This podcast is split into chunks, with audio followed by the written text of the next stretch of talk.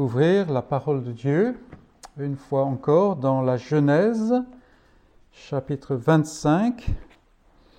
Nous allons considérer ce matin deux passages, enfin, c'est-à-dire faire abstraction d'un petit passage au milieu que nous verrons plus tard. Et donc, euh, nous prenons la lecture au chapitre 25 et nous lisons les versets 19 à 21.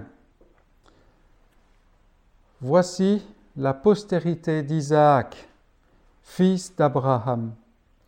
Abraham engendra Isaac. Isaac était âgé de 40 ans quand il prit pour femme Rebecca, fille de Bethuel, l'araméen de Padam Aram, et sœur de Laban, l'araméen. Isaac implora l'Éternel pour sa femme, car elle était stérile, et, l'Éternel l'exauça. Rebecca, sa femme, devint enceinte. Et nous allons au chapitre 26, verset 12. Isaac sema dans ce pays, le pays étant Guérard, c'est un peu la plaine des Philistins. Isaac sema dans ce pays et il recueillit cette année le centuple, car l'Éternel le bénit. Cet homme devint riche et il alla s'enrichissant de plus en plus jusqu'à ce qu'il devint fort riche. Il avait des troupeaux de menu bétail et des troupeaux de gros bétail et un grand nombre de serviteurs. Aussi les Philistins lui portèrent-ils envie. Tous les puits qu'avaient creusés les serviteurs de son père du temps d'Abraham, son père, les Philistins les comblèrent et les remplirent de poussière. Et Abimelech dit à Isaac, Va-t'en de chez nous, car tu es beaucoup plus puissant que nous. Isaac partit de là et campa dans la vallée de Guérard, où il s'établit. Isaac creusa de nouveau les puits d'eau qu'on avait creusés du temps d'Abraham son père, et qu'avaient comblé les Philistins après la mort d'Abraham. Et il leur donna les mêmes noms que son père leur avait donnés. Les serviteurs d'Isaac creusèrent encore dans la vallée, et y trouvèrent un puits d'eau vive. Les bergers de Guérard querellèrent les bergers d'Isaac en disant L'eau est à nous. Et il donna au puits le nom d'Ézek, parce qu'il s'était disputé avec lui. Ses serviteurs creusèrent un autre puits, au sujet duquel on chercha aussi querelle, et il l'appela Sitna. Il se transporta de là et creusa un autre puits pour lequel on ne chercha pas querelle, et il l'appela Réhoboth, car, dit-il, l'Éternel nous a maintenant mis au large et nous prospérerons dans le pays. Et c'est la parole de Dieu. Notre passage va plus loin que cela, mais jusqu'à la fin du chapitre, pratiquement jusqu'au verset 33, pas tout à fait là, oui, pas tout à fait là, fin du chapitre. Mais voilà, c'est déjà assez long à lire. J'espère que vous avez déjà lu en anticipation, tout au moins vous pourrez le faire à loisir. Comme on l'a relevé, la dernière fois, nous quittons notre long pèlerinage en compagnie d'Abraham. Nous avons marché avec Abraham pendant tout un siècle. Alors, je ne sais pas si vous avez trouvé ça long, moi j'ai trouvé ça très riche, et voilà. Et maintenant, nous passons d'Abraham à l'étape suivante. Comme le dit le texte, Abraham fut recueilli auprès de son peuple. Abraham quitte la scène de ce monde mais la promesse continue. Et cette promesse de l'alliance continue encore aujourd'hui. Aujourd'hui, par exemple, la parole de la promesse est annoncée dans beaucoup de lieux, partout dans le monde. Et cela, tout simplement parce que Dieu attire encore ses élus dans la promesse de celui qui est venu et qui revient. Donc nous sommes toujours dans la même ligne. Et il est bon de souligner le caractère inexorable de l'avancée de cette alliance divine. Pourquoi? Parce qu'aujourd'hui, comme alors, le peuple de Dieu paraît être petit et insignifiant. Regardez-vous. Regardez votre vie. Regardez votre assemblée, quand même vous avez une assemblée. Regardez l'œuvre de la grâce. N'est-ce pas tout petit? Les médias n'en parlent pas. Très rarement, n'est-ce pas? Et euh, l'époque de la Genèse n'est pas très différente. Regardez Ismaël. Le voilà avec douze princes. Regardez Ésaü, qui va bientôt naître. Euh, dans notre passage, enfin pas dans notre passage, dans ce passage qu'on a euh, esquivé pour le moment, Ésaü naît, il n'est pas dans la promesse, mais il aura 14 petits-enfants et encore davantage de descendants. Et en face de cela, qu'est-ce qu'on a? On a Abraham et son fils Isaac, né alors qu'il était très âgé, et puis même à la mort du patriarche, 75 ans plus tard, on a Isaac et deux petits-fils d'une quinzaine d'années. Voilà, c'est l'œuvre de la grâce. Mais, mais, prenons une autre perspective. Où sont les Ismaélites aujourd'hui? Alors, les Ismaélites aujourd'hui, ils couvrent de grandes régions. C'est ce qu'on appelle le peuple arabe. Mais ils adorent aujourd'hui, pour la plupart, ce que leurs pères n'ont pas connu. Où sont les Édomites aujourd'hui? Alors la dernière trace qu'on peut distinguer dans l'Écriture, vaguement, c'est avec Hérode, l'Iduméen, qui cherchait à devenir roi d'Israël. En face de cela, en face de ces choses qui changent, n'est-ce pas, euh, la foi dans la promesse, la foi d'Abraham, la foi d'Isaac est toujours là. Bien plus, l'accomplissement de la promesse s'est accompli en Jésus-Christ et s'est ouvert à toutes les nations, si bien qu'aujourd'hui, il y a des individus partout sur la terre qui s'assemblent pour louer et adorer le Dieu de la promesse. Et ceux-là ont encore les yeux fixés sur le jour où, tout autour du trône, se presseront des gens issus de toutes les tribus de la terre, de toutes les générations de la terre, pour chanter les louanges de l'agneau, de celui qui était promis. Oui, le fil d'argent de l'alliance peut sembler très ténu, très fin par moments, près de se rompre, mais Dieu accomplit son dessein de grâce imperturbable, comme il l'a prévu. Veillons à voir cette, euh, avoir cette grande assurance qui repose en lui. Les promesses de Dieu sont sûres et elles sont toutes en Jésus-Christ, le messager de l'alliance qui a mis à mort le péché par sa mort. Alors aujourd'hui, nous passons d'Abraham à Isaac, et c'est notre premier point, premier grand point. Isaac, un homme de foi, ou on pourrait même dire un homme d'une grande foi. Alors, il n'est pas toujours facile de suivre dans les pas d'un géant. Vous avez peut-être connu ça dans votre propre expérience. Pour ce qui me concerne, ça, s'est produit. Il, y a eu une certaine période dans ma vie où j'ai suivi quelqu'un que je considère comme un géant de la foi. Et euh, il m'a fallu une dizaine d'années pour arriver à sortir de l'ombre de mon prédécesseur. Non pas qu'il faisait de l'ombre, il n'était plus là pour faire de l'ombre, mais c'est difficile de sortir, de, suivre, de marcher dans les pas d'un géant, parce qu'on a des tout, des tout petits pieds, n'est-ce pas? Et toute l'équipe qui avait suivi a trouvé assez difficile. Et il est aisé de regarder Isaac dans cette perspective. Voilà quelqu'un qui suit Abraham. Le fait que Moïse ne dise pas grand-chose au sujet d'Isaac, on va vite passer euh, Isaac, peut nous encourager dans cette perspective. Voici en quelque sorte un lien de transition qui passe du géant Abraham, là on est tous d'accord, qui va jusqu'au patriarche Jacob.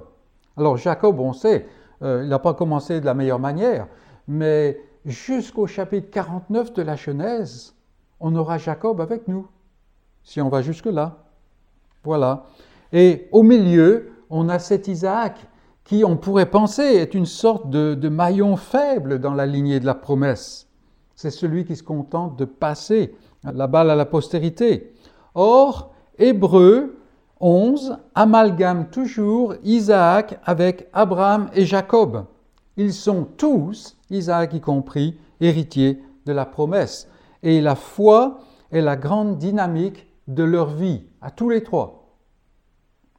C'est donc quelque chose qui nous interpelle. Et effectivement, quand nous regardons attentivement notre passage, il faut le lire, il faut le méditer, y réfléchir, nous voyons ici en Isaac un autre géant de la foi. Nous le voyons dans ses forces et nous le voyons dans ses faiblesses. On va en voir ce matin, on va en voir la prochaine fois. Et en cela, Isaac nous enseigne beaucoup de choses à nous si nous sommes croyants, et il procure une grande source d'encouragement. Dans notre étude, on va mettre de côté tout le passage qui concerne la, naissance des fils d'Isaac et tout ce qui se rapporte à leur vie. On verra ça plus loin. Mais on va se concentrer ce matin sur Isaac. Et alors, euh, on va avoir un premier sous-point alors si vous avez l'habitude, les points c'est des carrés pour moi et les sous-points c'est des triangles. Donc premier triangle sous le premier carré, la foi obéit et la foi se réjouit d'obéir. C'est ce que Moïse veut dire quand il mentionne au tout début de notre passage l'origine de Rebecca. Regardez au verset 20. Rebecca, la fille de Bethuel l'araméen et la sœur de Laban l'araméen. C'est ce que Moïse veut essayer de montrer, euh, l'action de la foi. Rappelons-nous qu'Abraham, par la foi et par obéissance, a envoyé son serviteur à Padam Aram, ou Padan Aram, comment est-ce qu'on dit, et afin de chercher une femme pour son fils, et que ce serviteur, par la foi, a fait, a obéi et est parti par obéissance à la révélation de Dieu. Et il est clair aussi, à la fin du passage que nous avons vu précédemment, que Isaac a pris Rebecca pour femme dans l'obéissance à l'alliance de Dieu. Moïse euh, montre cela en disant euh, au verset 67 du chapitre 24, Isaac conduisit Rebecca dans la tente de Sarah, sa mère. Et puis un peu plus loin, ainsi fut consolé Isaac après avoir perdu sa mère. Là, on ne parle pas simplement euh, d'un état émotionnel ou simplement des épousailles. C'est beaucoup plus que cela. C'est en fait, Isaac n'était plus un gamin, c'était un homme de 40 ans. Et en fait, la venue de Rebecca, en réponse à la providence et à la révélation de Dieu, n'oublions pas, la venue de Rebecca dirigeait les regards vers l'avancement de la promesse de l'alliance, vers son accomplissement. Maintenant, bien que Sarah soit décédée, l'alliance pouvait continuer. Pourquoi? Parce que Rebecca était là. Donc vous voyez, on a cette obéissance à l'alliance, à comment, les ordres de Dieu, et se réjouir de cela. Mais la promesse de Dieu ne vient jamais facilement, et certainement pas d'une manière qui est simple parmi les hommes. Et, ça, c'est à dessein. Ça ne vient jamais simplement. Et donc, en second sous-point, second triangle, nous voyons la persévérance de la foi. Et la question se pose. Pourquoi rien ne semble-t-il simple quand il est question de servir Dieu? Si vous êtes vraiment croyant, vous avez très certainement connu cela, vous êtes certainement posé cette question. Pourquoi est-ce que c'est si difficile? Peut-être même est-ce qu'en ce, moment, en, ce moment même, vous êtes en plein dans la tourmente? Pourquoi? Parce que vous n'arrivez pas à comprendre ce que Dieu fait. Et on peut en venir au point où le psalmiste était, dans le psaume 73 par exemple. À quoi ça sert de servir Dieu? Regardez, ceux qui ne servent pas Dieu, ceux qui s'opposent à Dieu, en fait, tout leur sourit presque. Ils ont une vie simple, semble-t-il, n'est-ce pas? Heureusement, le psalmiste s'est réveillé de cela quand il est allé dans le sanctuaire. Et peut-être que nous-mêmes, nous sommes tentés de, euh, de penser que marcher avec Dieu, le servir dans l'obéissance à sa parole, rendent les choses encore plus difficiles. On, dirait, c'était plus facile avant, dans le monde, ou même dans la religion. Et, le psalmiste au psaume 73 est tenté de dire cela. Et il, doit mettre la, main devant sa bouche pour dire, mais si je parle comme cela, je pêche contre le peuple, contre son peuple. Donc la question est là. Pourquoi semble-t-il plus difficile les choses semblent-elles plus difficiles quand il est question de servir Dieu? Alors, si ces choses sont dans votre cœur, rassurez-vous, vous n'êtes pas seul. J'ai évoqué le psalmiste, mais il y a eu aussi Abraham qui a attendu si longtemps l'accomplissement de la promesse. Et ici, nous avons Isaac et Rebecca.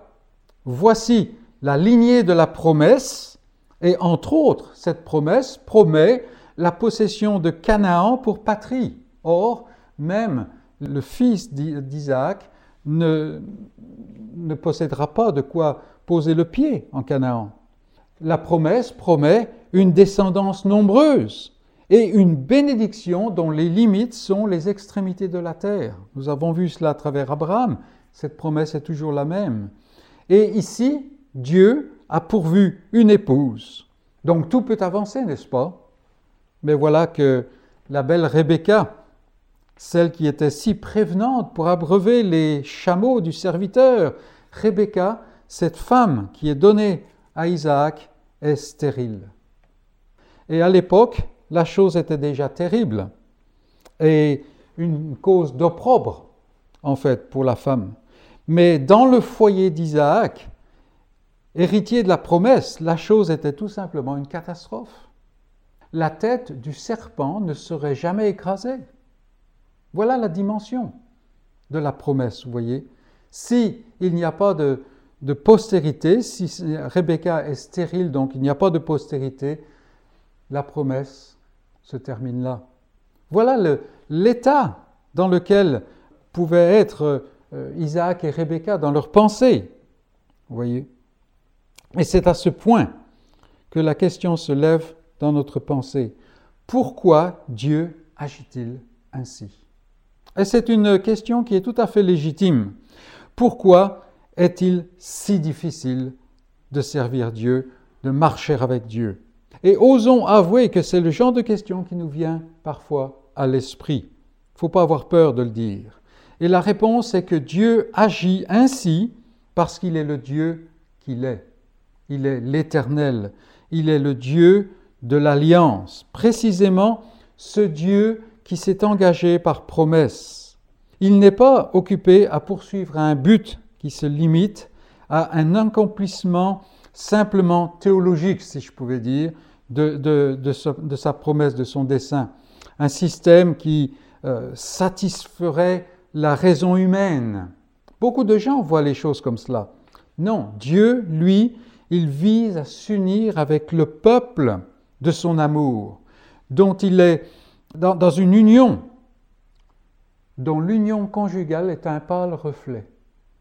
Voilà la présentation de la parole de Dieu. Et Dieu vise cela. Il veut faire grandir ses fils d'adoption dans cette relation.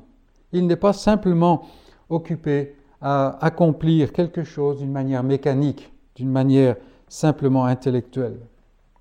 Et voilà la réponse à notre question. Et dites-moi, ces temps d'épreuves incompréhensibles qu'on rencontre parfois, souvent même, ne sont-ils pas précisément les temps où vous vous approchez le plus de Dieu dans la communion? Ne sont-ce pas les temps où vous sentez votre cœur battre à l'unisson avec le cœur de Dieu? Oui, le moment de la difficulté n'est jamais un moment plaisant.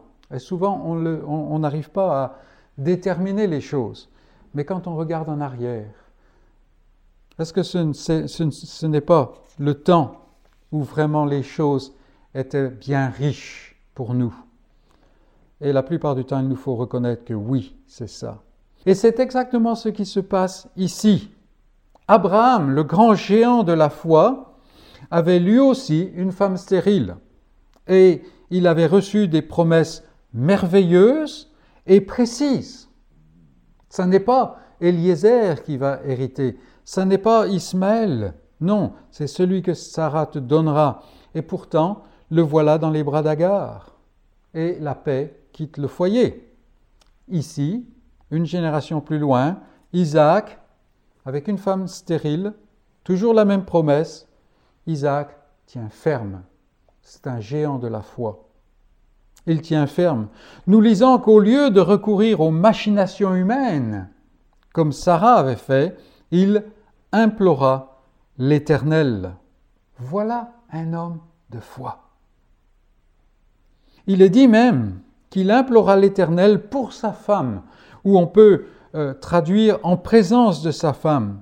Alors ça ne change pas grand-chose, mais ça, ça, nous, ça donne une couleur à ses prières, n'est-ce pas?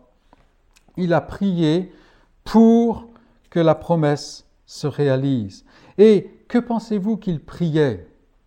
Ça n'était pas simplement Donne-moi des enfants pour retirer notre opprobre. Non, il implora l'Éternel, écrit Moïse, le Dieu de l'alliance, le Dieu de la promesse, et sa prière est donc très certainement remplie de la promesse, c'est-à-dire de la révélation de Dieu. Seigneur, tu as promis cela. Et voilà le problème. Mais Isaac ne prie pas une fois. Euh, l'homme de foi qu'il est ne prie pas deux fois, ni même dix fois, pendant vingt longues années. Pas de réponse. Et il prie, il implore, il invoque l'Éternel. Isaac, cet homme de foi, prie. Il prie et il prie. Et contrairement au temps d'Élie, il n'y a même pas un petit nuage grand comme la main d'un homme en réponse. Rien du tout. Mais il prie. Il prie. Telle est la stature d'Isaac, le maillon faible de la lignée, n'est-ce pas? Et si seulement Dieu fait de moi un maillon faible, je serai heureux. Et voici que Dieu exauce cette prière. Et on verra cela euh, la prochaine fois, je pense, la manière dont ça a été exaucé. Mais maintenant, voyons, parce que nous regardons l'homme de foi, Isaac, le géant dans la foi. Voyons un peu sa vie. Le titre de ce message, c'est La vie normale de la foi. Et c'est ce qui peut nous aider, nous. Et un autre sous-point, un autre triangle, si vous voulez, la foi dans la famine, la foi au milieu de la famine. Et à partir de ce point, euh, l'expérience d'Isaac est assez parallèle à celle d'Abraham. Abraham a connu un temps de famine, euh, Abraham euh, a agi en, en, réaction à cela. Donc c'est assez parallèle, mais c'est pas complètement parallèle. Et nous pouvons relever plusieurs facettes qui montrent que Isaac était une, période, une personne à part entière. Un premier sous-sous-point, j'ai mis des, des, des, petits points ronds là. La foi n'esquive pas la difficulté, ou plutôt, la foi n'empêche pas la difficulté d'exister. Même l'homme de foi rencontre la famine. Nous avons eu Abraham, maintenant il y a Isaac. Abraham plusieurs fois. Donc, même l'homme de foi rencontre la famine, l'homme de foi rencontre la difficulté. Il faut dire cela, il faut le préciser parce qu'aujourd'hui, il y a des mensonges diaboliques qui sont de nouveau à l'honneur dans les milieux religieux. Des euh, mensonges diaboliques, je dis, selon lesquels la foi protège des difficultés. Si vous croyez, alors la vie va être un long fleuve tranquille. Alors il n'y a pas beaucoup de gens qui croient, n'est-ce pas, selon ces critères. Non, il y a des moments où, comme Isaac, il faut faire face à la réalité, et la réalité, c'est la famine. C'est des circonstances qui sont loin d'être euh, propices. Alors on peut tirer des, parallèles dans notre propre euh, expérience, n'est-ce pas, au niveau sociétal, au niveau de la vie dans la société, mais aussi euh, dans notre propre fort intérieur. La foi, la difficulté existe même dans le contexte de la foi. Un deuxième sous-point, la foi obéit à Dieu. Vous vous rappelez qu'au temps de famine, Abraham est descendu en Égypte. Et nous verrons un jour ultérieur que euh, en, que, en temps de famine, Jacob va aller s'installer en Égypte selon la révélation de Dieu. Mais ici, Dieu interdit à Isaac d'aller en Égypte. Il faut qu'il bouge, mais pas en Égypte. Pourquoi? Eh bien, rien n'est dit. La seule chose que nous voyons ici, c'est que Isaac obéit à l'ordre de Dieu et au lieu de descendre en Égypte comme ça lui est interdit, il va s'installer à Guérard. C'est un peu plus près de la, côte méditerranéenne. C'est un peu moins dans les, dans les collines qu'en Canaan. Dieu conduit chacun selon son bon plaisir et ce bon plaisir est toujours sage. Donc on ne peut pas dire ah il faut que je fasse cela parce que un tel a fait cela. Non, pas nécessairement. Ici, Isaac ne va pas en Égypte et il appartient en tout à chacun d'obéir, d'obéir à ce que Dieu révèle. Un autre sous-point, la foi trébuche. Là encore, il y a des, euh, enseignements qui semblent dire qu'il euh, y a le genre de, foi téflon aujourd'hui, c'est-à-dire il n'y a rien qui attache. La foi est, est, absolument imperturbable. Mais dans la parole de Dieu, nous voyons continuellement que la foi trébuche. Une fois à Guérard, il est passé de Canaan à Guérard, voilà que Isaac retombe dans les travers de son père. Il fait passer sa femme pour sa sœur, de manière à sauver sa peau. C'est exactement la même situation que Abraham. Ce n'est pas la même situation, mais presque. On pourrait se poser la question, est-ce que Isaac n'a rien appris? A-t-il complètement oublié les deux exemples, les deux, occasions où Abraham non seulement a fait cela, a mis Sarah en danger, la promesse en danger, mais en plus s'est fait, comment, s'est fait éjecter du pays dans la honte. Est-ce qu'il n'a rien appris?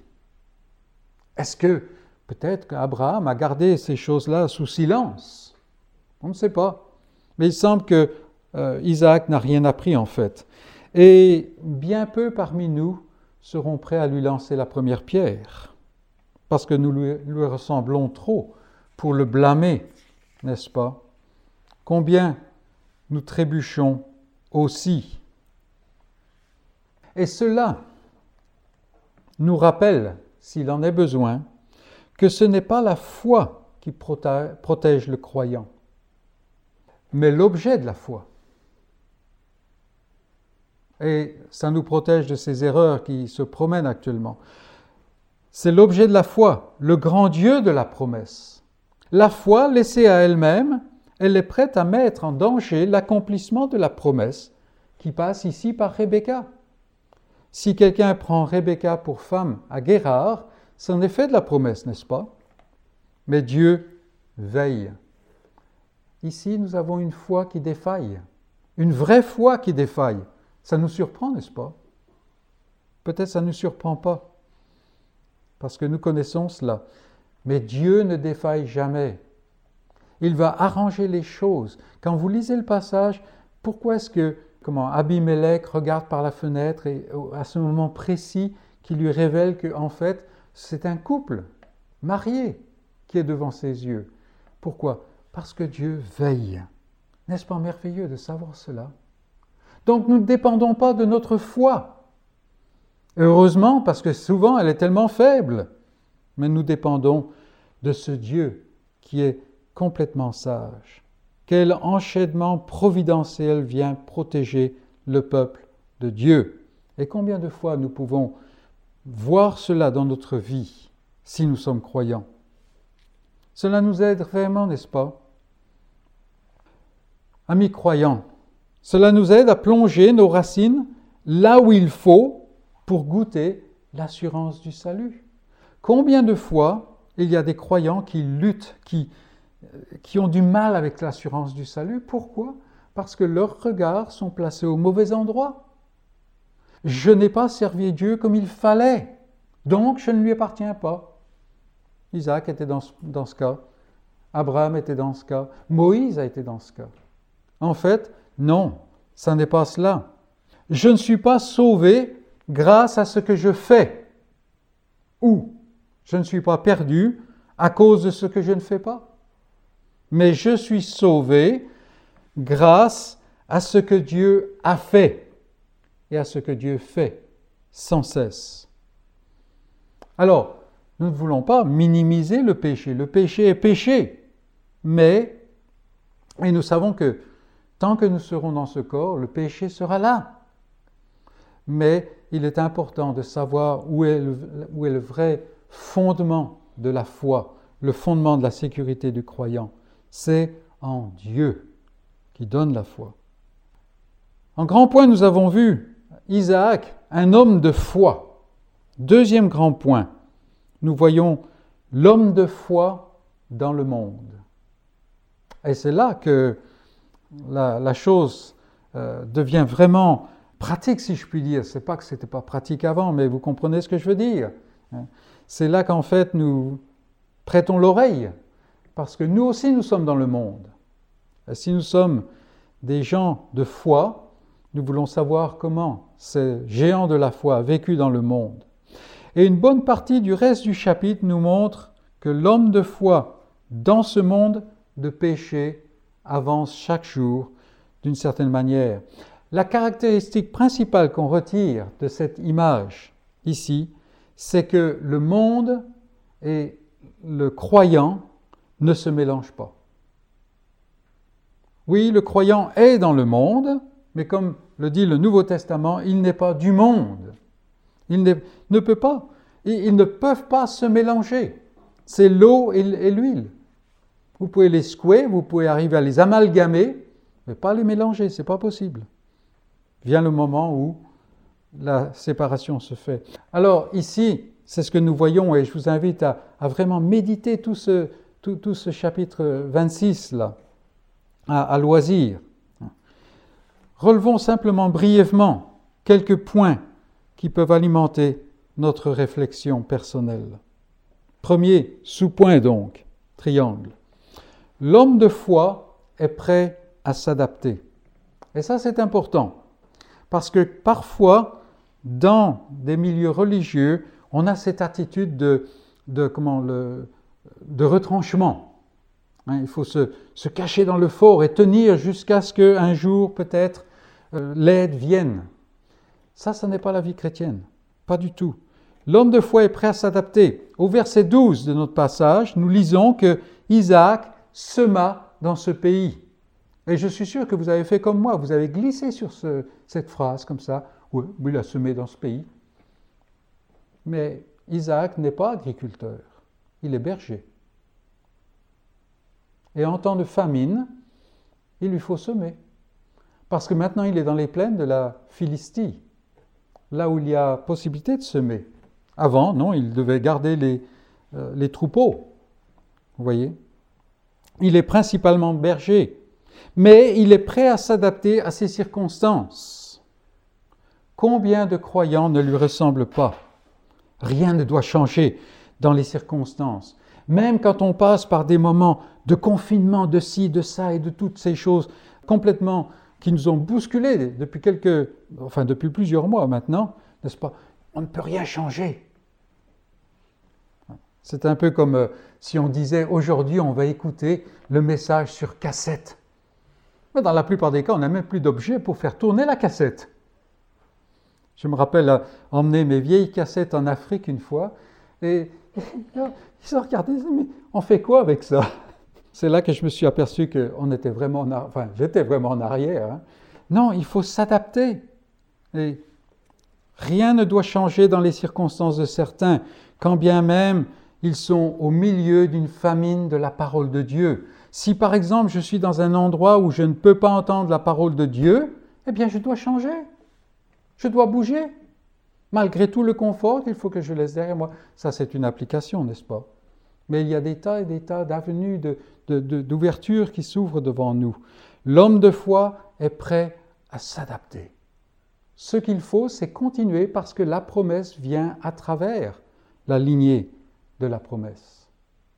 Deuxième sous-point, et comme je dis, c'est bref, c'est un peu euh, comme, ça en vrac, mais l'abondance produit ses propres problèmes.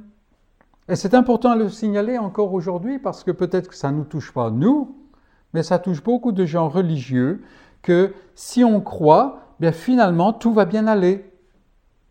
Et souvent, enfin tout au moins dans mon expérience, je m'aperçois que si je crois, ou quand je suis venu à la foi, les choses ont commencé à devenir difficiles. Au sein de ce monde touché par le péché, les circonstances du croyant attisent la haine du monde. Et les circonstances du croyant, même quand il est dans la disette, sont des circonstances qui sont des circonstances de plénitude. Vous voyez un croyant qui passe par la difficulté, il y a une sérénité chez cette personne. Ça n'est pas, il va y avoir les difficultés, il va y avoir les douleurs et tout cela des circonstances, mais au plus profond, il y a une certaine sérénité. Et cela, de manière étrange, suscite la haine du monde, l'antagonisme du monde. Ce peut être son abondance, voilà, le croyant est bien nanti, ou ça peut être sa paix, sa joie. Quelqu'un qui est sur un lit d'hôpital et qui en fait se confie en Dieu et se réjouit de se confier en Dieu, n'est-ce pas? Ça, c'est quelque chose que le monde ne connaît pas et cela attise la, comment, l'antagonisme. La haine du monde conduit le monde à la folie, ou l'antagonisme du monde vis-à-vis de la promesse de Dieu, vis-à-vis de ce que Dieu fait, conduit le monde à la folie. Ici, nous lisons que les gens de Guérard, motivés par leur jalousie envers Isaac, ont fermé, ont comment, rempli euh, les puits ouverts par Abraham. Abraham avait creusé des puits à droite à gauche, tout un, tout un paquet, partout où il allait. Et ici, voilà que les gens de Guérard ferment les puits, ils les bouchent, ils les remplissent de poussière, si bien qu'on ne peut plus en tirer d'eau. Alors, vous et moi, nous comprenons fort bien pourquoi ils ont fait ça. Combien de fois dans notre antagonisme, dans nos jours passés, nous, avons fait des bêtises, simplement parce que la foi de quelqu'un nous touchait. Nous savons, nous comprenons pourquoi ils le font, parce que nous aussi nous sommes pécheurs. Mais dans un pays aride, dans un pays chaud, où il y a euh, cette famine, n'est-ce pas, l'action est aussi insensée que suicidaire. D'accord, c'est Abraham qui a creusé les puits, mais le puits est nécessaire. Mais non, là, il bouche les puits. Vous imaginez? Complètement ridicule. Et nous voyons cela partout. Nous allons parler aux gens du fait la paix que Dieu donne en, Jésus-Christ, eh bien non, il faut en fait faire taire ce message. Si Isaac avait besoin d'eau, eux aussi avaient besoin d'eau. Alors, il ne comment ils, faisaient du mal à Isaac, mais ils se faisaient du mal à eux-mêmes. Et nous voyons trop souvent cette situation se répéter. Combien de fois on voit le monde balancer ce qui peut lui servir simplement par antagonisme contre l'Évangile. Un autre sous-point. Le monde ne peut pas supporter l'héritier de la promesse. Il ne le peut pas tout simplement. Il ne peut pas. Il semble être saisi d'une force incontrôlable qui le mène à s'opposer. Et on est en droit de se demander pourquoi Pourquoi faire ainsi La réponse est simple. Celui qui anime le monde est, de manière viscérale, celui qui anime l'enfant de la foi. C'est pour ça qu'on dit les deux ne peuvent pas se mélanger. Et il y a cette lutte continuelle. Amis croyants, quand le monde vous est à cause de votre foi, ne soyez pas découragés. En fait, c'est votre Dieu qu'il est. non pas vous en tant que personne.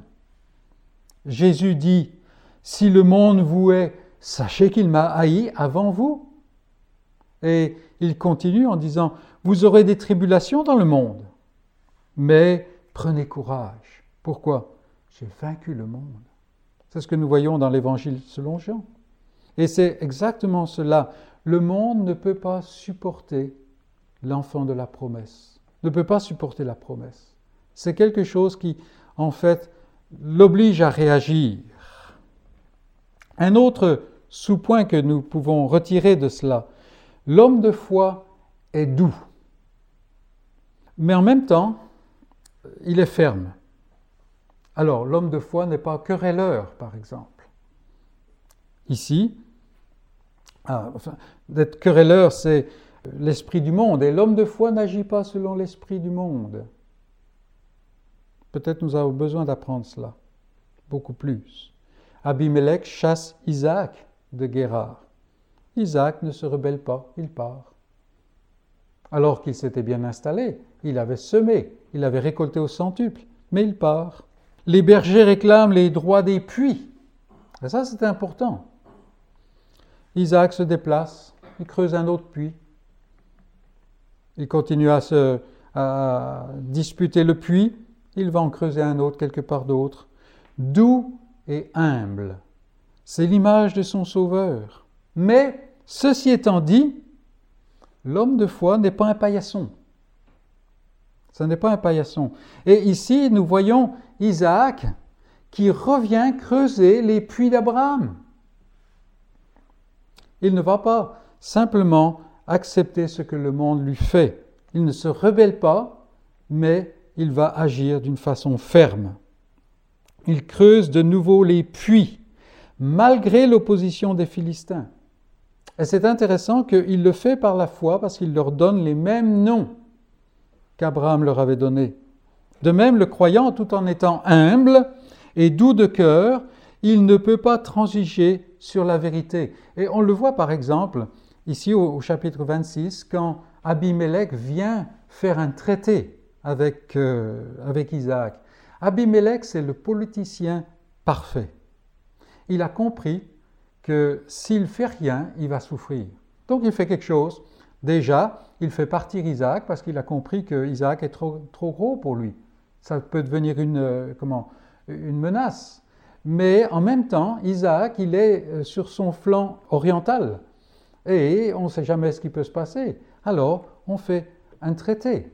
Ça, c'est ce qu'on voit dans nos, bulletins de, nouvelles chaque jour. On fait des traités avec l'un, traités avec l'autre. Pourquoi? Pour se protéger. Et Abimelech, exactement comme cela. Mais quand Abimelech vient voir Isaac, Isaac ne, l'accueille pas simplement tout bras ouverts. Il lui dit, mais qu'est-ce que tu viens faire ici? Tu m'as foutu dehors? Maintenant tu viens ici, c'est quoi ça? Il fait monter un peu les enchères, n'est-ce pas? D'accord, moi je veux bien faire un traité avec toi, mais il faut tenir ton côté aussi.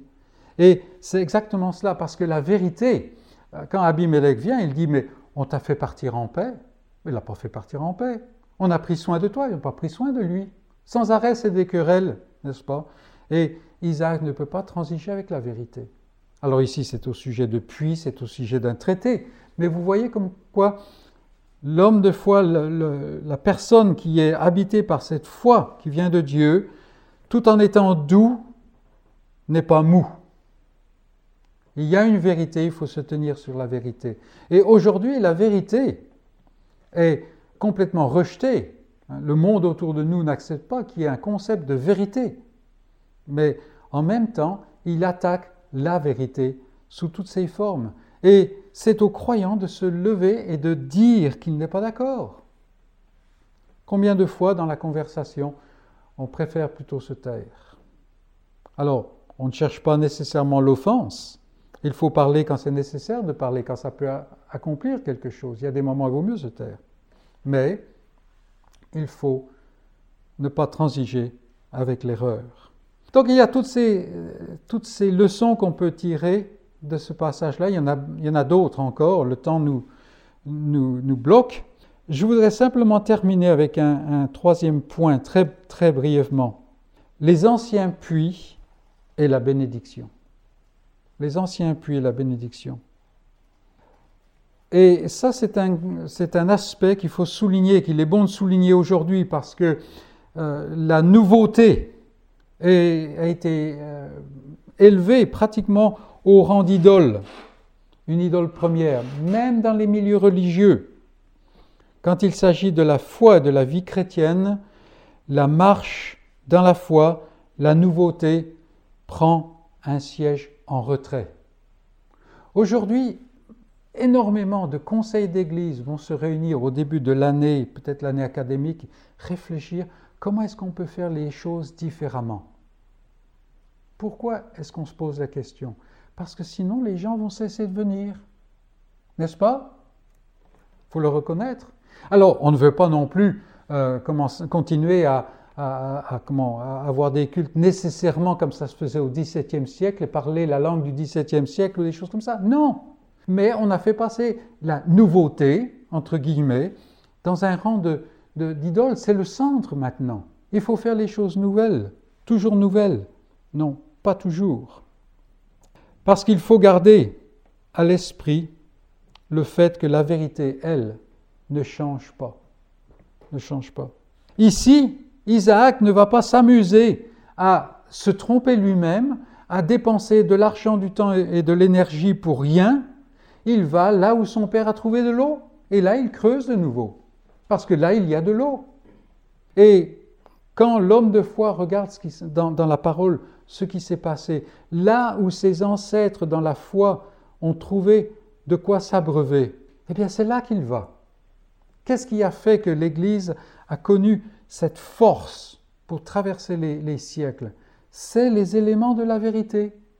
Et donc l'homme de foi retourne là il retourne, comme Isaac, là où son père a trouvé de l'eau, et par la foi, il donne à ses puits le même nom. Le même nom.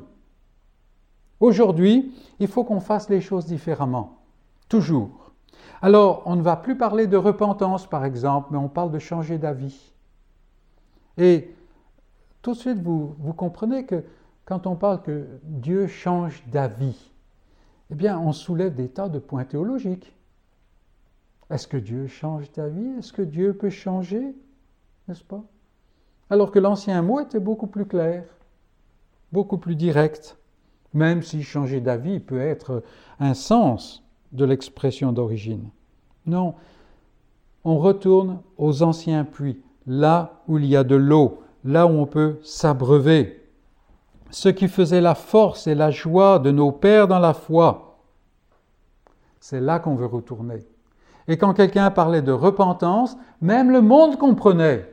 C'est pour ça que le monde était fou à cette époque-là. Il les persécutait. Et c'est pour ça peut-être qu'aujourd'hui on est moins persécuté. C'est une question à se poser. Et c'est ainsi que, comme il est dit dans le passage, comme le dit Isaac lui-même, en retournant, en creusant ses puits, même si le puits était très proche, mais à, à, à Shiba, n'est-ce pas Il creuse le puits là où Abraham a creusé et il dit Dieu nous a mis au large et nous prospérerons dans le pays. C'est sur la vérité que le croyant s'appuie. C'est dans la vérité qu'il va puiser sa force. Et c'est là que Dieu donne la bénédiction. Parce que c'est à Beersheba que Dieu vient. Et il manifeste son approbation. Comment? Non seulement il renouvelle avec Isaac l'alliance qu'il avait faite avec Abraham, mais il se présente comme le Dieu d'Abraham. C'est le même Dieu qui continue et il avance. Et nous savons que bientôt il sera le Dieu d'Abraham et Isaac pour Jacob. Et bientôt il sera le Dieu d'Abraham, Isaac et Jacob. Et pour nous, il est le Dieu et Père du Seigneur Jésus-Christ celui qu'ils ont vu de loin, qu'ils ont salué avec joie. Et c'est lui que nous voulons servir. Et continuellement, nous revenons aux anciens puits, non pas par amour de l'Antiquité, mais parce que c'est là qu'il y a l'eau de la vie. Je ne suis pas venu afin d'abolir la loi, dit Jésus, afin d'abolir l'ancien système. En fait, oui, mais c'était plutôt en l'accomplissant. C'est-à-dire que dans sa mort, il a englouti toutes les exigences de la loi. si bien que maintenant elles sont accomplies en lui. Et par la foi, son peuple peut s'avancer dans la puissance de cette vie nouvelle. Que le Seigneur nous guide dans ces choses et qu'il nous donne d'être instruits et enseignés dans les richesses qui y étaient dans les vies de ces patriarches. Nous avons vu donc la vie normale de la foi. Que le Seigneur ajoute sa bénédiction à sa parole. Amen.